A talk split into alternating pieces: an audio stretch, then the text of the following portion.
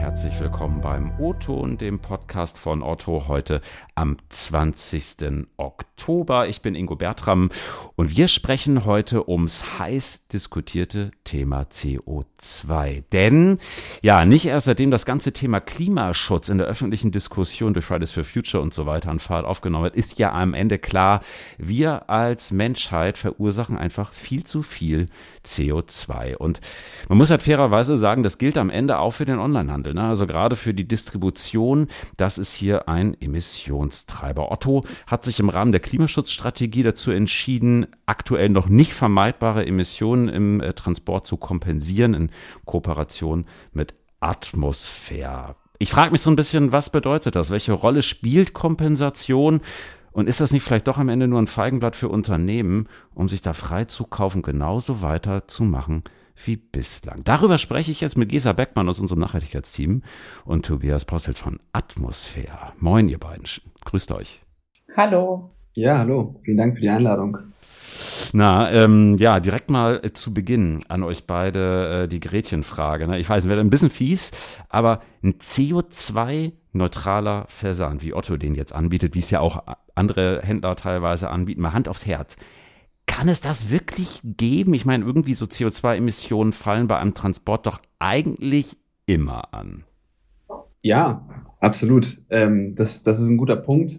Ähm, wir haben uns auch, glaube ich, mit Otto auf eine sehr gute Strategie dazu geeinigt, ähm, den CO2-neutralen Versand durch Kompensation immer mitzubenennen, ähm, was einfach dann klar macht und transparent macht für die Kunden von Otto, dass eben eine Handlung nötig ist, um diese CO2-Neutralität zu erreichen. Ja, genau. Also ähm, heutzutage ist es ja einfach noch gar nicht möglich, flächendeckend auch CO2-neutral zu versenden. Ähm, wir haben in der Vergangenheit ja schon sehr viel getan, um auch CO2 zu vermeiden. Aber wir sind jetzt einfach an diesem Punkt gekommen, dass wir gesagt haben, wir möchten CO2-neutral versenden. Das ist eben aktuell noch nicht flächendeckend möglich. Und insofern kompensieren wir. Und das möchten wir eben auch nach höchstem Stand machen oder so, wie es gerade mhm. möglich ist. Und deshalb haben wir uns ja auch entschieden, das zusammen mit Atmosphäre zu machen. Tobias, äh, wie definiert ihr eigentlich den Begriff CO2-neutral? Ist das dasselbe wie klimaneutral? Nein, das ist nicht dasselbe aus unserer Sicht. Ähm, und das ist auch eine sehr heiß diskutierte Frage im Moment. Also es gibt ganz viele verschiedene Claims in die Richtung und die Unternehmen verwenden die alle unterschiedlich. Und hinter allen steckt auch ein bisschen was anderes. Deswegen ähm, hm. klimaneutral würden wir dem, dem IPCC einfach folgen, die eine Definition dafür benannt haben. Und die bedeutet wirklich, das menschliche Handeln hat keine Nettoauswirkungen auf das Klimasystem. So, das ist für ein Unternehmen, das Pakete versendet, am mhm. Ende dann auch nicht erreichbar.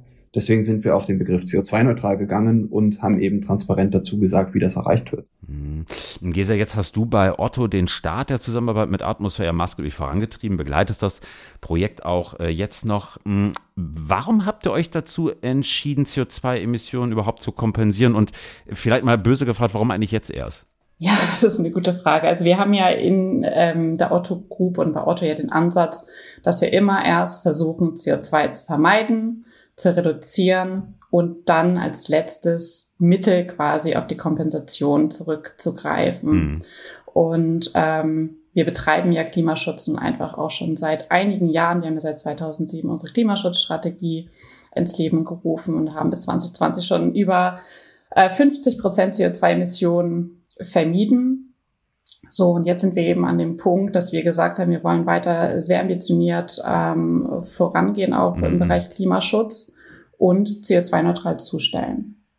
Und wie ich dann eben auch schon meinte, ähm, es gibt schon natürlich E-Fahrzeuge und auch andere Maßnahmen, aber flächendeckend und für die Mengen, die wir haben, ist das einfach aktuell noch nicht möglich. Mhm. Und um dieses Ziel zu erreichen, ähm, haben wir gesagt, wir kompensieren, tun damit ja auch etwas Gutes ähm, für den Klimaschutz.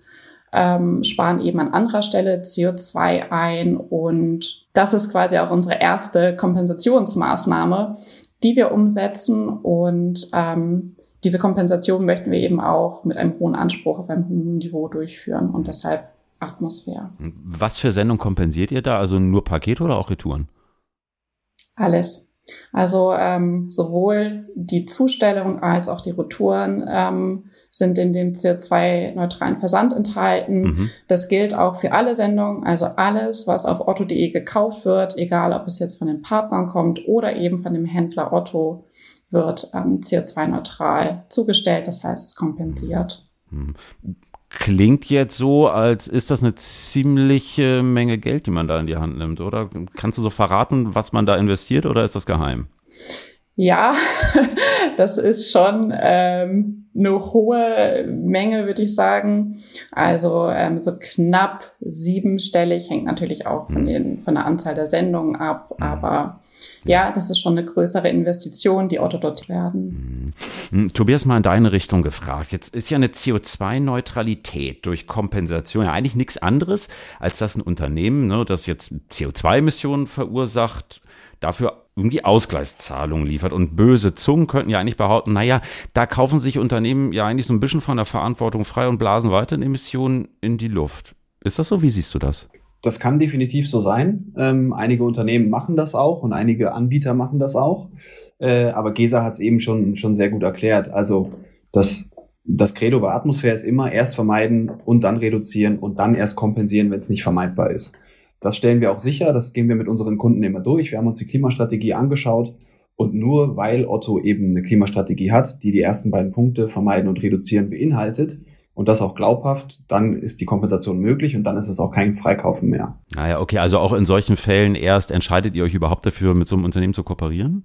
Genau so ist es. Ähm, das wird immer geprüft und teilweise wurden auch schon Kooperationen dann wieder aufgelöst, wenn sich unser Partner daran nicht gehalten hat. Da ist hm. AIDA ein gutes Beispiel. Ähm, da gab es eine Kooperation zur Kompensation von Kreuzfahrten, was sowieso ein schwieriges Thema ist, aber eben nur unter der, unter der Bedingung, dass AIDA an äh, Treibstoffen und an nachhaltigen äh, Motoren forscht und da Geld in die Hand nimmt, dass es nicht passiert. Wir haben die Kooperation aufgelöst und das war auch relativ groß überall zu lesen. Jetzt ähm, bezeichnet ihr euch ja selber als Klimaschutzorganisation, wenn ich das richtig gesehen habe auf eurer Website. Ihr betreibt ganz viele Projekte, initiiert die auch. Äh, welche Rolle spielen solche Projekte oder welche Rolle spielt vielleicht auch Atmosphäre als Unternehmen bei dieser CO2-Emissionskompensation? Die Rolle von Atmosphäre dabei ist, wir initiieren die Projekte, wir helfen eben Kunden wie Otto dabei, die Emissionen zu kompensieren und wir stecken das Geld am Ende in unsere eigenen Projekte und fördern damit den Klimaschutz. Hm, wie das genau funktioniert, da will ich gleich nochmal nachfragen. Gesa, nochmal einmal kurz zu dir. Du hast es eben ein Stück weit schon gesagt, es ähm, ist ja am Ende viel, viel besser äh, zu vermeiden oder zu reduzieren, als jetzt nur zu kompensieren. Und äh, ihr macht da ja eine ganze Menge. Äh, magst du vielleicht mal so einen ganz kleinen Einblick geben? Was sind das so für Projekte, mit denen ihr CO2-Emissionen senken oder reduzieren wollt?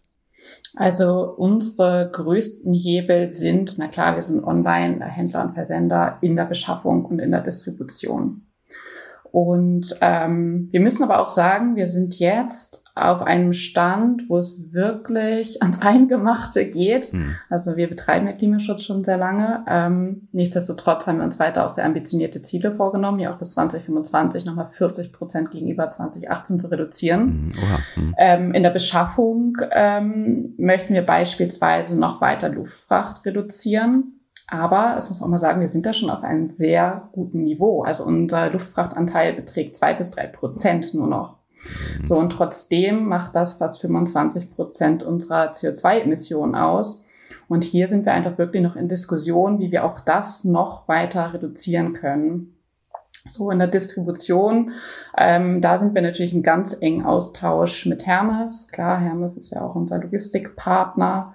So, und da geht es dann darum, ähm, um den Einsatz von E-Fahrzeugen oder kann nicht auch in Innenstädten mit äh, Lastenfahrrädern zugestellt werden, ähm, dass es alternative Zustellkonzepte gibt. Also da ähm, sind wir eben auch sehr im engen Austausch mit Hermes, mhm. was da gerade auch in Zukunft alles noch möglich ist. Mhm.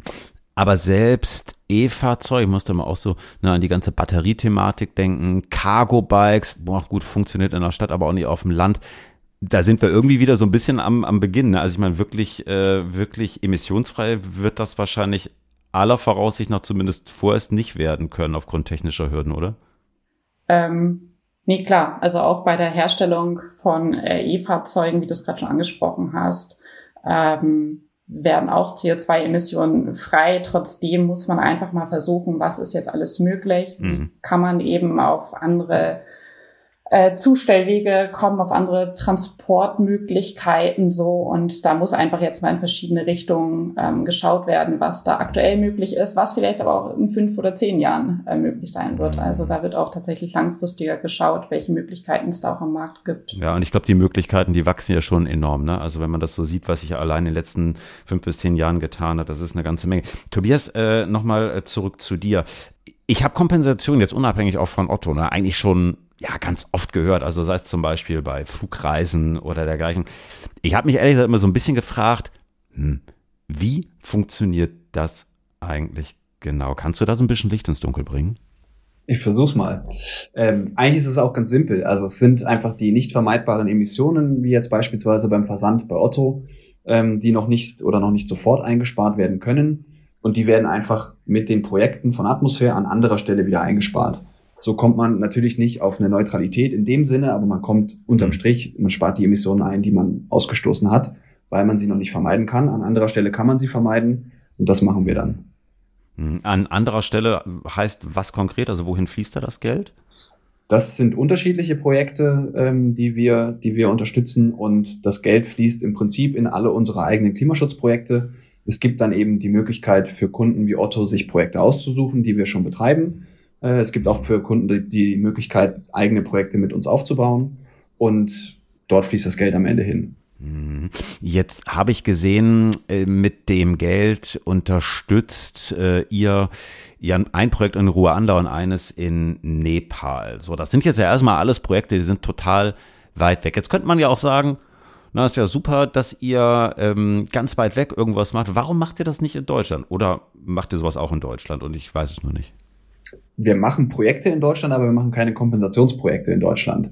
Das mhm. hat verschiedene Gründe. Ähm, in, in Deutschland machen wir wirklich nur transformative Projekte oder eben Schulbildungsprojekte, einfach weil unsere Kunden sich auch regionale Projekte wünschen. Aber in Deutschland können wir keine Kompensationsprojekte durchführen. Ähm, das liegt zum einen daran, dass wir einfach unsere eigenen Standards haben. Also wir zertifizieren die Projekte immer nach dem Clean Development Mechanism und nach dem Goldstandard. Und unter diesen beiden Standards ist es nicht möglich, Kompensation in Deutschland durchzuführen. Das bedeutet, ein ganz wichtiger Punkt beim Clean Development Mechanism ist beispielsweise die Zusätzlichkeit. Ein Projekt, das wir fördern mit den Komp also zur Kompensation fördern, darf auch nur durch die Gelder, die deshalb da reinfließen, überhaupt zustande kommen. Wenn man sich jetzt eine große Solaranlage anschauen würde, beispielsweise, macht das total mhm. Sinn, die im globalen Süden zu unterstützen, damit sie dort eben der Ausbau der erneuerbaren Energien, damit das vorankommt. In Deutschland ist das einfach schon wirtschaftlich und unser Geld würde dort gar keinen Unterschied mehr machen. Das ist ganz, ganz entscheidend. Hm. Ich stelle mir das vielleicht nochmal einmal so kurz nachgefragt, eh auch mal so ein bisschen die Frage, ich meine, wir denken ja irgendwie ganz viel in Grenzen. CO2 tut das ja nicht. Ne? Ist das überhaupt relevant? Also ob ich jetzt hier in Deutschland irgendetwas kompensiere oder das woanders tue? Genau, das ist genau der Punkt. Im Prinzip ist es egal. Der Erde ist es egal, wo die Emissionen eingespart und wo sie ausgestoßen werden.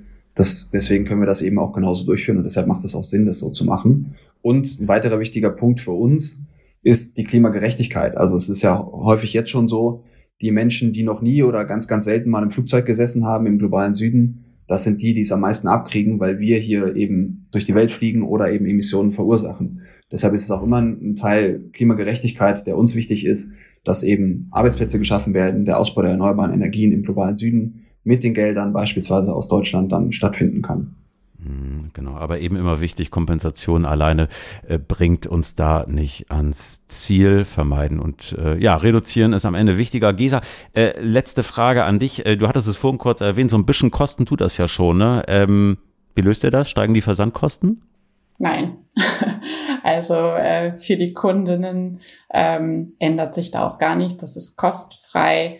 Wir sehen es tatsächlich in der Verantwortung von Otto, dass wir als Online-Händlerversender da die Kosten auch äh, übernehmen. Alles klar. Also ab sofort alle Pakete und Retouren bei Otto CO2-neutral. Schöne Sache, wie ich finde, ehrlich gesagt. Ähm, Tobias Geser, schön, dass ihr einen kleinen Einblick gegeben habt. Lieben Dank. Sehr gerne. Vielen Dank. Sehr gerne. Dankeschön. Ja, liebe Hörerinnen und Hörer, das war der O-Ton für diese Woche. Wenn ihr Fragen habt, Lob, Kritik und Anmerkungen, wisst ihr ja ingo.bertram.otto.de, da könnt ihr das loswerden. Nächste Woche Mittwoch hören wir uns dann wieder. Bis dahin, habt eine schöne Woche. Liebe Grüße aus Hamburg.